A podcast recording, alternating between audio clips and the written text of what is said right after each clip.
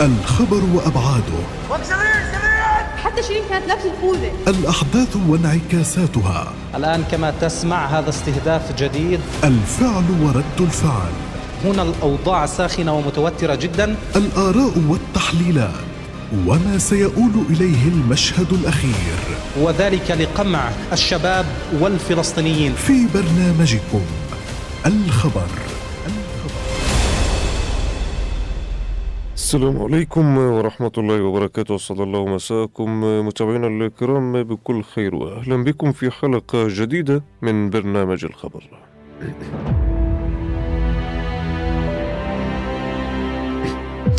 إذا هذا البرنامج الإخباري الذي نطل عليكم فيه من أيام السبت من كل أسبوع عند دقات الساعة الثالثة مساء نناقش فيه الخبر وما وراءه.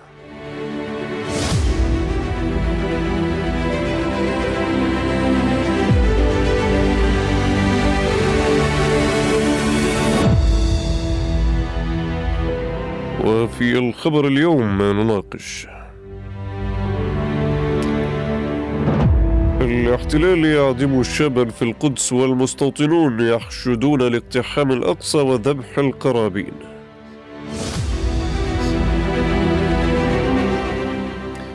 إذا هي المشهدية الأبرز هذا العام لربما وفيها وعند محطتها قد تفرغ الفترة الماضية انفجارها مما عاشته من إجرام وإعدامات وتنكيل وظلم وفاشية لم يسبق لها مثيل. إذا ترقب الأعين دعوات المستوطنين لاقتحام المسجد الأقصى المبارك تزامنا مع عيد الفصح اليهودي الذي يبدأ الأربعاء القادم. وفيه تبيت النية لاقتحامات بأعداد مهولة ورصد مكافآت مالية لمن يقتحم من جموع المستوطنين ويدنس المسجد المبارك. وفيه تبيت النية الأخطر لطقس ذبح القرابين. حيث أصدرت جماعات متطرفة دعوات لاقتحام المسجد الأقصى مدة عشرة أيام طيلة أيام عيد الفصح العبري تزامنا مع فرض جيش الاحتلال إغلاقا على الضفة الفلسطينية وقطاع غزة. هذا وكان خمسة عشر حاخاما قد بعثوا رسالة إلى رئيس حكومة الاحتلال بنيامين نتنياهو ووزير الأمن القومي المتطرف إتمار بن غفير. طلبوا فيها بالسماح للمستوطنين بذبح قرابين عيد الفصح لهذا العام في المسجد الأقصى. كما أن وسائل إعلام عبرية كشفت عن نوايا وزير الاحتلال المتطرف وبلطجي الميدان ائتمار بن غفير بأن يترأس جموع المقتحمين.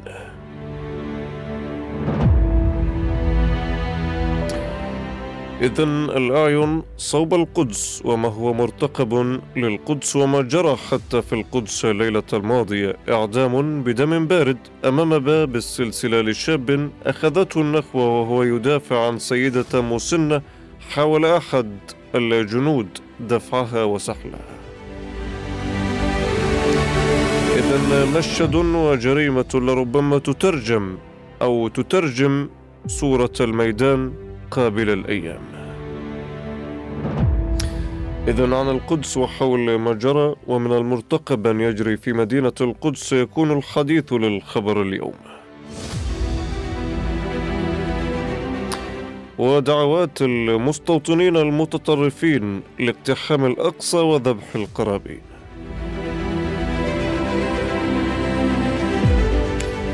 الأربعاء القادم وعيد الفصح المحطة الفاصلة. وبن غفير هل يعود بأيامه ويعيد الذكرى والمشاهد لاقتحام المسجد الأقصى كما كان يفعل في بلطجيته في الميدان. وهل يرى أيضا نتنياهو في القدس ومحطة القدس الأربعاء القادم مخرجا لأزماته الداخلية المتتالية؟ والموقف المقدسي والمطلوب من القادة والسياسيين أمام هذه الجريمة المرتقبة. إذا أسئلة عدة ومحاور تناقش وتطرح في حلقة الخبر مع ضيف الخبر لليوم. إذا نبدأ الترحيب بالسيد ديمتري دلياني القيادي في تيار الإصلاح الديمقراطي بحركة فتح من مدينة القدس. أهلا بكم. مساء الخير سيد ديمتري. مساء النور لك ولجميع المستمعات والمستمعين. إذا سيد ديمتري تحشيد لاقتحام المسجد الأقصى في عيد الفصح اعتبارا من يوم الأربعاء. دعوات لذبح القرابين. وفق هذه القراءة من الدعوات والمكافآت التي ترصد والطلب حتى الموجه لبن غفير بالسماح لهم بذبح القرابين. أيضا جريمة الليلة الماضية الإعدام الدموي للشاب العصيبي من الداخل المحتل. لربما هذه أيضا تترجم ماذا سيكون عليه المشهد في قابل الأيام. وفي قراءتك كيف ستكون الأيام القادمة مع بدء عيد الفصح. بشكل عام آه، المستوطنون عادة في مثل هذه الأيام من آه، الرزنامة اليهودية أي الأعياد اليهودية يقومون بمحاولات عدة للاستحواذ على مدينة القدس وطمس هويتها العربية الإسلامية المسيحية واستبدالها بهوية زائفة وهي آه، آه، تحمل آه، نوع زائف من الرواية اليهودية. وتصادف أن هذه الأعياد تمر في الوقت نفسه في شهر رمضان المبارك وفي أعياد القيامة المسيحية وهو العيد الكبير.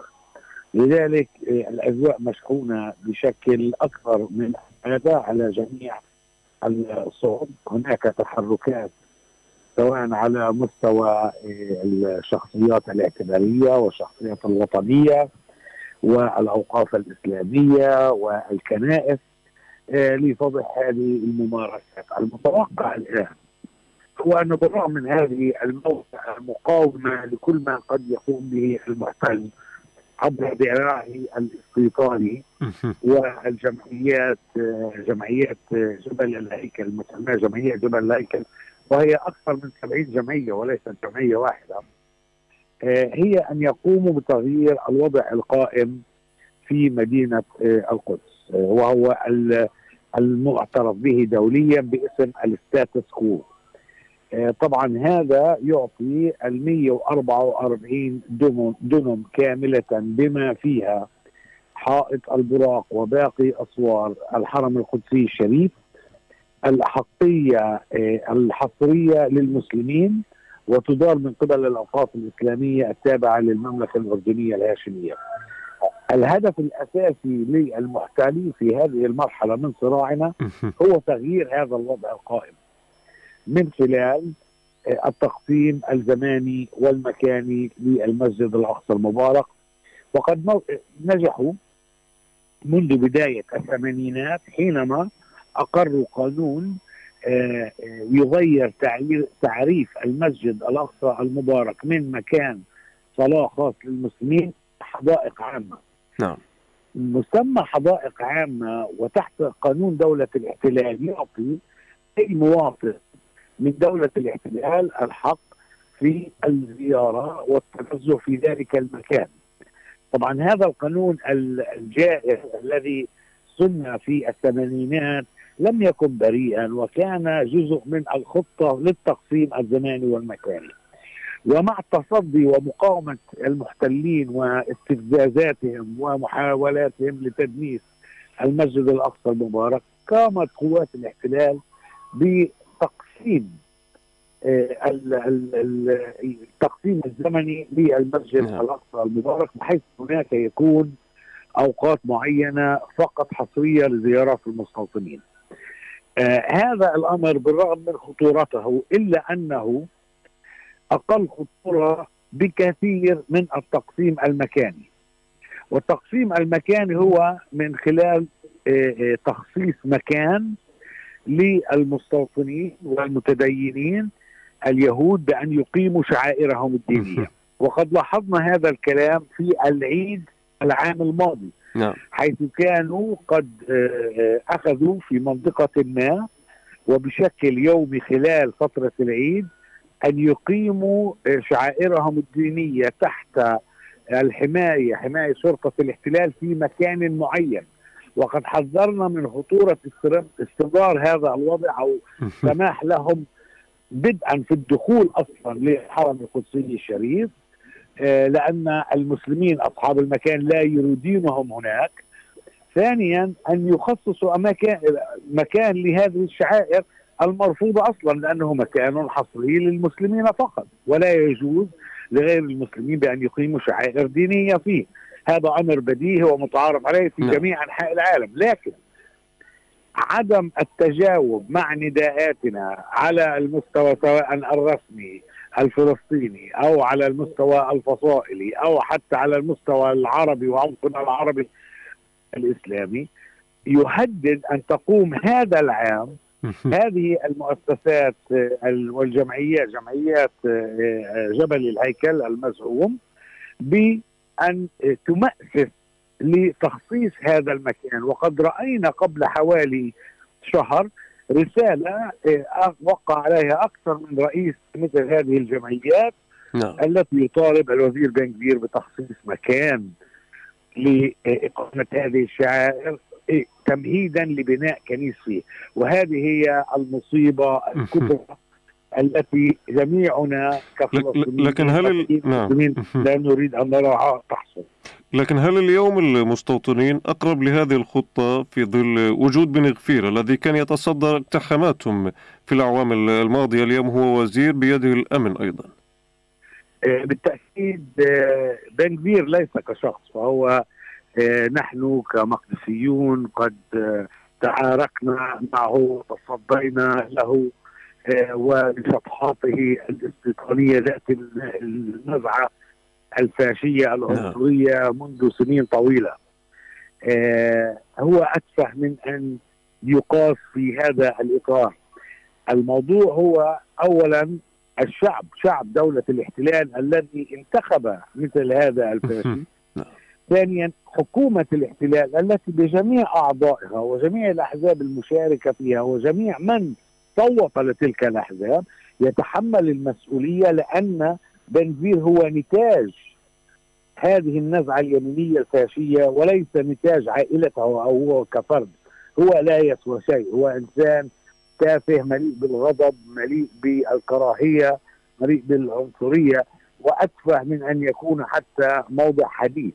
نعم. لكن هو كظاهرة والحالة ال- اليمينية المتطرفة التي ينزح إليها الشارع في دولة الاحتلال الإسرائيلي هو الأمر الخطير وهو لأنه لو كان هذا بنزيا يقول تصريحاته هذه ويقوم بأفعاله هذه لما سمح له أصلا في أي دولة تحترم نفسها بأن آه، يقدم نفسه كمرشح في الانتخابات سيكون هناك حزب عائق ومانع قانوني مثل أنه أصلا كان قد أدين بدعم الإرهاب في السابق.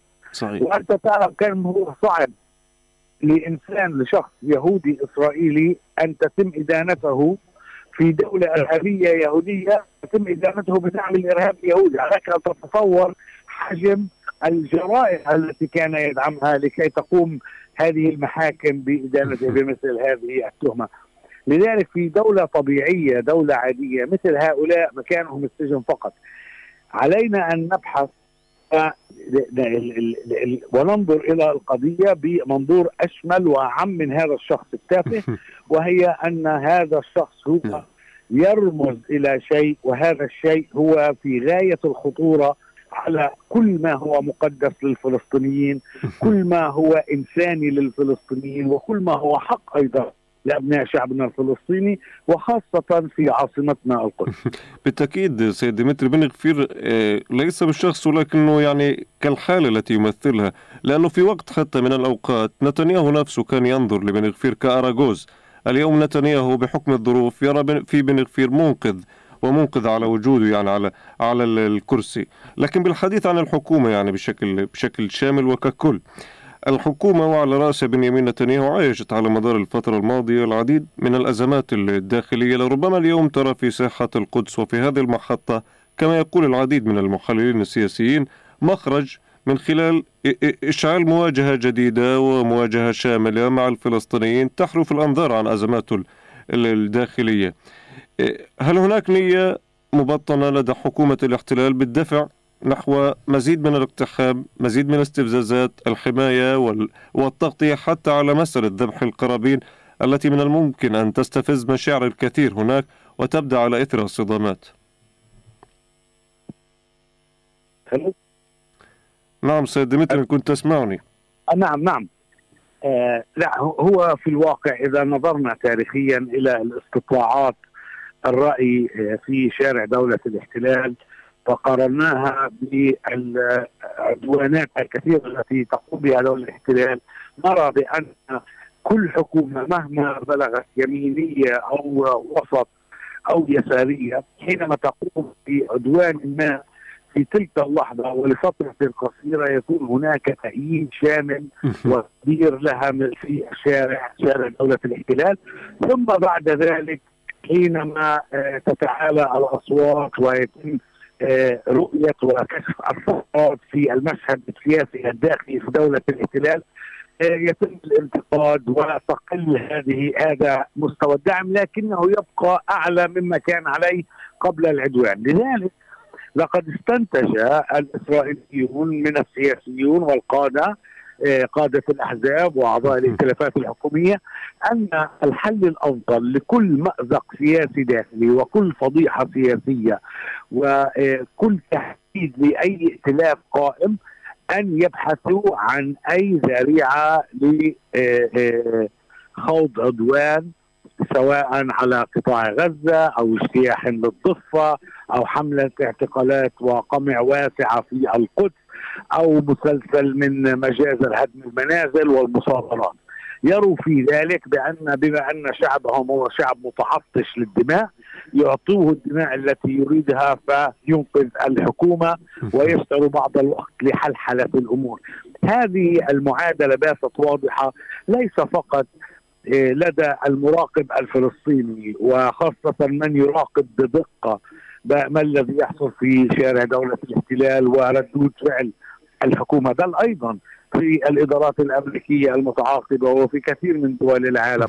لذلك نرى بأن قضية القرابين وقضية إشعال المنطقة من خلال السماح ودعم جهود المتدينين المتشددين للقيام بتلك الفعلة فيها بالنسبة لليميني المتطرف في الحكومة مكسبان، المكسب الأول هو تحقيق لأيديولوجية عنصرية فاشيه توسعية ترفض الآخر وترى في استهداف المسجد الأقصى المبارك هدفا ايديولوجيا. ثانيا ترى فيه هروبا من المأزق السياسي الداخلي وحركة الاحتجاجات العارمة التي تم تأجيلها بفضل تأجيل وليس آه، إلغاء آه، عملية الانقلاب على النظام القضائي في دولة الاحتلال. فهناك هدف آه، مزدوج في دعم أو لدعم مثل هذه الاستفزازات التي ترعاها حكومة دولة الاحتلال أصلا. يعني هي ليست وليدة اللحظة أو نعم، تقاطع مصالح. هذه الجمعيات التي ترعى أو تسمى جمعيات جبل الهيكل. هي في بداية الأمر هي جمعيات مرخصة من قبل دولة الاحتلال. كل من يتبرع لهذه الجمعيات تخصم من ضرائبه في عملية تشجيع واضحة لدعم لتجديد الدعم المالي الخاص لمثل هذه الجمعيات. ثالثا هذه الجمعيات آه، هي آه، تحتوي على عناصر جميعها قد تربى في المدارس الدينية المدعومة بشكل مباشر مدعومة ماديا بشكل مباشر من قبل دولة الاحتلال الإسرائيلي والمنتشرة هذه المدارس في أنحاء الضفة الغربية في المستوطنات غير الشرعية. ضف إلى ذلك بأن جميع الجرائم التي يقوم بها أعضاء هذه الجمعيات من خريجي المدارس الدينية تمر بلا محاسبة في عملية توفير غطاء قضائي وقانوني لجرائم واضحة لم يسبق له مثيل في التاريخ نعم. ثم ضف إلى ذلك بأن تصريحات مثل بنزير وغيره توفر غطاء سياسي لمثل هذه الجمعيات وعناصرها الإرهابية لكي تستمر في عملها المنافي للأخلاق والقوانين ويأتي بعكس الحقيقة وتاريخ وحضارة هذا الجزء الهام من الكرة الأرضية الذي أتونا إليه مستوطنون وليسوا أصحاب حق أو ارض. الحديث أيضا سيد ديمتري عن المسؤولية الملقاة على عاتق القيادة. أيا كانت هذه القيادة والمسؤولة والمنوط بها أن تمارس دورها المسؤول لاتجاه القدس ومدينة القدس. وبالحديث أيضا عن الفعل وردة الفعل مثل ما تفضلت حضرتك الخطورة الحقيقية من وراء هذه الممارسات والاقتحامات هو التقسيم المكاني سلب الأحقية المكانية من أهل الأرض من أهل القدس. وليس بدرجة خطورة إدخال القرابين وإن كان مسألة إدخال القرابين وهذه الاستفزازات لها درجتها من الاستفزازية لكن الخطورة ما وراء هذا. بالحديث عن القيادة السياسية أولا هل تدرك هذه المسألة؟ وإن كانت تدرك هل تسير وفق ما تدرك من متطلبات لتنفيذ؟ يعني ما هو مطلوب منها تجاه القدس وتجاه المقدسيين الموجودين؟ نعم القيادة تدرك آه، ما ما خطورة هذا الأمر فهذه ليس آه، ملفات جديدة وقد قمت أنا شخصيا في كعضو في المجلس الثوري لحركة فتح نعم. أمام القيادة السياسية بشرح هذه الأمور الخطرة التي لم تكن قد وصلت إلى ما وصلت إليه لكني شرحت مرة تلو الأخرى وزملائي وزميلاتي أيضا من القدس لا أنسى دورهم الكبير. أيضا آه، آه، في عملية شرح هذه المخاطر. يعني إخواني وأخواتي أعضاء المجلس الثوري من القدس الذين انبرت ألسننا جميعا بشكل جماعي وبشكل فردي لنشرح للقيادة آآ آآ يعني خطورة ما الذي يجري في القدس. وكان دائما هناك انطباع بأنهم يفهمون ويدركون. لكن الفهم والإدراك على خطورة هذه الأمور يختلف تماما عن أمرين. الأمر الأول هو الرغبة السياسية بالتحرك نعم. ثانيا القدرة على التحرك. أنا باعتقادي أنه لا يوجد لا رغبة ولا قدرة على التحرك أصلا لمواجهة ما الذي يحصل في الحرم القدسي الشريف. عدم الرغبة ناتج عن الانسلاخ التام ما بين اهتمامات آه، القيادة الرسمية وما بين الشعب الفلسطيني الاهتمامات الوطنية والأهداف الوطنية. هناك انسلاخ وهناك فرقة كاملة ما بين الشعب وبين القيادة الرسمية. ولا أتحدث عن القيادة الفعلية لأن هناك فرق كبير ما بين القيادة الفعلية والقيادة الرسمية. آه، أما القدرة فهي واضحة بأن هناك آه، نظام سياسي فلسطيني مهترئ. آه، لديه جهاز دبلوماسي عقيم لا يمكن له أن يقوم بمقاومة حاجز عسكري طيار وليس مخطط. عمره حوالي 40 عاما آه، تحاول دولة الاحتلال تطبيقه فيما يخص المسجد الأقصى المبارك باعتقادي أن الحل الوحيد والأمل الوحيد العملي وليس بالتمني أو التنظير أو الأحلام. هي أن يكون هناك تعقد انتخابات فلسطينية رئاسية تشريعية ومجلس وطني ينتج عنها قيادة فلسطينية جديدة تعكس الإرادة الوطنية تبدأ بشكل موحد بمبادرة سياسية ومباغته حتى سياسية لكي تتمكن من صد هذه الهجمات وتقاومها بطريقة مترابطة مع الشعب ومع الشارع الفلسطيني لأنها منتخبة وتملك الشرعية وتملك التوجه وتملك الدعم, الدعم والاحتضان الشعبي لها فهي تكون أقوى في عملية المواجهة. هذه هي ال ال الأمر الوحيد الواقعي بعيدا عن الأحلام والشعارات الذي ممكن لنا أن نقوم به الآن الآن لكي نحقق تغيير من سياسة ردود الأفعال والبيانات التي كثيرا ما تبدو على أنها صادرة عن مؤسسات مجتمع مدني وليس عن قيادة شعب مقاوم. لكن لحين ذلك لربما سيد ديمتري وتحقيق هذا الحلم المنشود من تفعيل العملية الديمقراطية وتحقيق تحقيق الغطاء السياسي الرسمي الذي يدعم القيادة الفعلية التي تقصد بها الميدان. ما أدوات الميدان اليوم خاصة ما أدوات أمام يوم الأربعاء القادم حينما يكون التعامل اليوم بشكل طبيعي إعدام للشاب أمام باب السلسلة لمجرد أنه قام بالدفاع عن سيدة مسنة.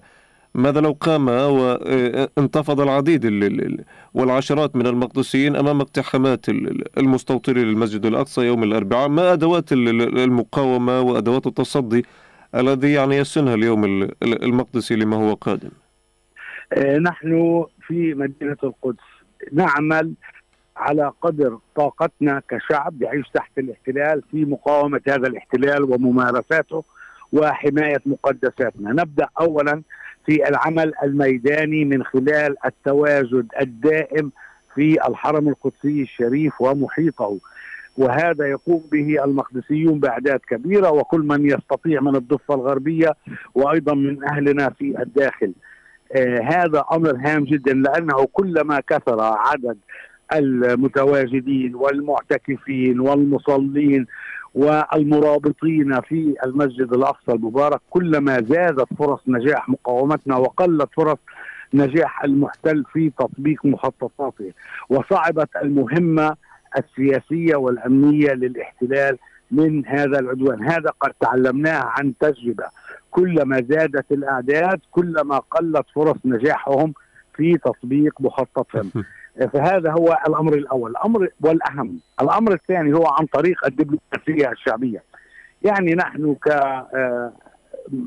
كمقدسيون ننظر إلى فشل الدبلوماسية الرسمية أو الفصائلية على أنها فرصة لنا كأبناء الشعب الفلسطيني بأن نقوم من خلال علاقاتنا الشخصية مع مؤسسات وأحزاب وكنائس في كل أنحاء العالم. نقوم بالمراسلات والمتابعات ولنقل هذه الصورة لما يعاني منه المواطن الفلسطيني. وخاصه المقدسات في مدينة القدس ونطلب منهم التحرك للضغط على حكوماتهم لبذل المجيء المزيد من الجهود لإنقاذ ما يمكن إنقاذه ودحر هذا المحتل أساسا أو التخفيف من تأثير آه، هذا الاحتلال على الإنسان والمقدسات الفلسطينية. ثالثا هناك أيضا محور هام جدا وهو الإعلام سواء الإعلام بوسائل التواصل الاجتماعي والذي يقوم به أبناء شعبنا بجدارة عالية آه، وستكون أيضا آه، النتائج أفضل بكثير. لو تخلت الفصائل عن سياسة التراشق الإعلامي وركزت على الاحتلال الإسرائيلي سيكون وضعنا وضعنا أفضل بكثير. لكن هناك الكثير من الصادقين من أبناء شعبنا الذين لا تحركهم دوافع حزبية أو فصائلية بل تحركهم القضايا الوطنية وهم كثر ويقومون بالواجب. آه، وأيضا هناك الجانب الآخر الاعلام الذي تقومون أنتم به وزملائكم من الصحفيين الذين كانوا دائما وابدا في الميدان وكانوا دائما آه، ينقلون ويعكسون الواقع إلى عموم الشعب الفلسطيني وإلى العالم أجمع. وهذا أيضا هام جدا. أما النقطة الرابعة وهي الاضعف أضعف المحور الأضعف في مقاومتنا في القدس هو المحور القانوني من خلال استغلال بعض الثغرات هنا وهناك في قانون دولة الاحتلال لشراء الوقت وليس إلا لأن المحاكم في نهاية المطاف في دولة الاحتلال هي جزء لا يتجزأ من آلة التهويد نعم، والأسرة والفصل العنصري وتطبيق الفاشية. هذا ما نقوم به بشكل ممنهج منذ سنوات نقوم بتطوير قدر الإمكان تصيب نكسات في بعض الأحيان وننتصر في أحيان كثيرة مثل ما فعلنا في قضية البوابات الإلكترونية في كسر قرار الاحتلال بإغلاق ساحه باب العمود في كسر قرار الاحتلال بفرض الضرائب على الكنائس وغيرها من الأمور التي نجحنا بها. وفي بعض الأحيان لا ننجح لكن هذه معركة معركة مستمرة لن تتوقف ابدا إلا بإنهاء الاحتلال الإسرائيلي عن أراضينا وتحقيق وتجسيد حقنا الطبيعي بتقرير المصير. نعم. أنا أشكرك السيد ديمتري دلياني القيادي في تيار الإصلاح الديمقراطي بحركة فتح من مدينة القدس وبالتأكيد سيد ديمتري في المعارك الكبيرة لطالما كان المقدسي هو المنتصر في نهاية المطاف إذا حول هذه المشهدية الأبرز خلال هذا العام والمرتقب أن تكون خلال هذا الأسبوع الجاري وستمتد الأسبوع القادم وهو عيد الفصح الذي يتعارض ويتزامن مع شهر رمضان الفضيل. وفيه يعني تستعر الدعوات الاستيطانية لاقتحام وتنفيذ آه، أوسع الاقتحامات وتنفيذ يعني أشد الطقوس استفزازا ذبح القرابين داخل المسجد الأقصى في ظل هذه الحكومة الفاشية التي تلقي بكل غطائها الشرعي والرسمي والأمني من خلال جنودها لتغطية هذه الاقتحامات لتغطية هذه الاستفزازات ولممارسة أكبر الإجرامات. علنا وبشكل يعني فظ وواضح أمام مرأى العالم أمام مرأى الكاميرات. وبالأمس ونحن نتحدث إعدام بدم بارد لإحدى أو لأحد الشبان من الداخل المحتل حين انتفض مدافعا عن سيدة مسنة حاول أحد الجنود الإسرائيليين دفعها وسحلها فقام الشاب وانتفض بكل نخوة ليعدمه جندي إسرائيلي بدم بارد ومن مسافة صفر أمام مرأى الجميع. إذا جريمة بشعة ودعوات آه، لتنفيذ أكبر الاقتحامات وتنفيذ ذبح للقرابين.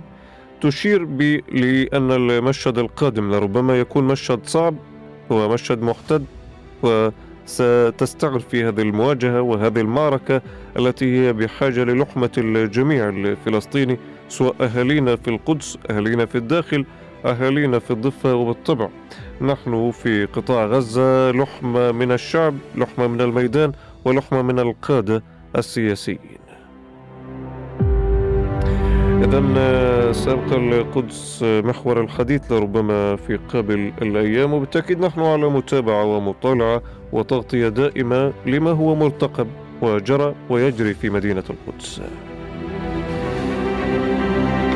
إذا آه، أشكر من كان معي ضيفنا السيد ديمتري دلياني القيادي في تيار الإصلاح الديمقراطي في حركة فتح من مدينة القدس وبهذا القدر يكون الخبر قد اكتمل لهذا اليوم في إطلالة جديدة. قراءة في تفاصيل خبر آخر بالتأكيد نلتقي. إلى ذاك الموعد وكل موعد دمتم بخير وإلى اللقاء. الخبر وأبعاده. حتى شيرين كانت لابسه الخوذه الأحداث وانعكاساتها. الآن كما تسمع هذا استهداف جديد. الفعل ورد الفعل. هنا الأوضاع ساخنة ومتوترة جدا. الآراء والتحليلات. وما سيؤول إليه المشهد الأخير. وذلك لقمع الشباب والفلسطينيين. في برنامجكم الخبر.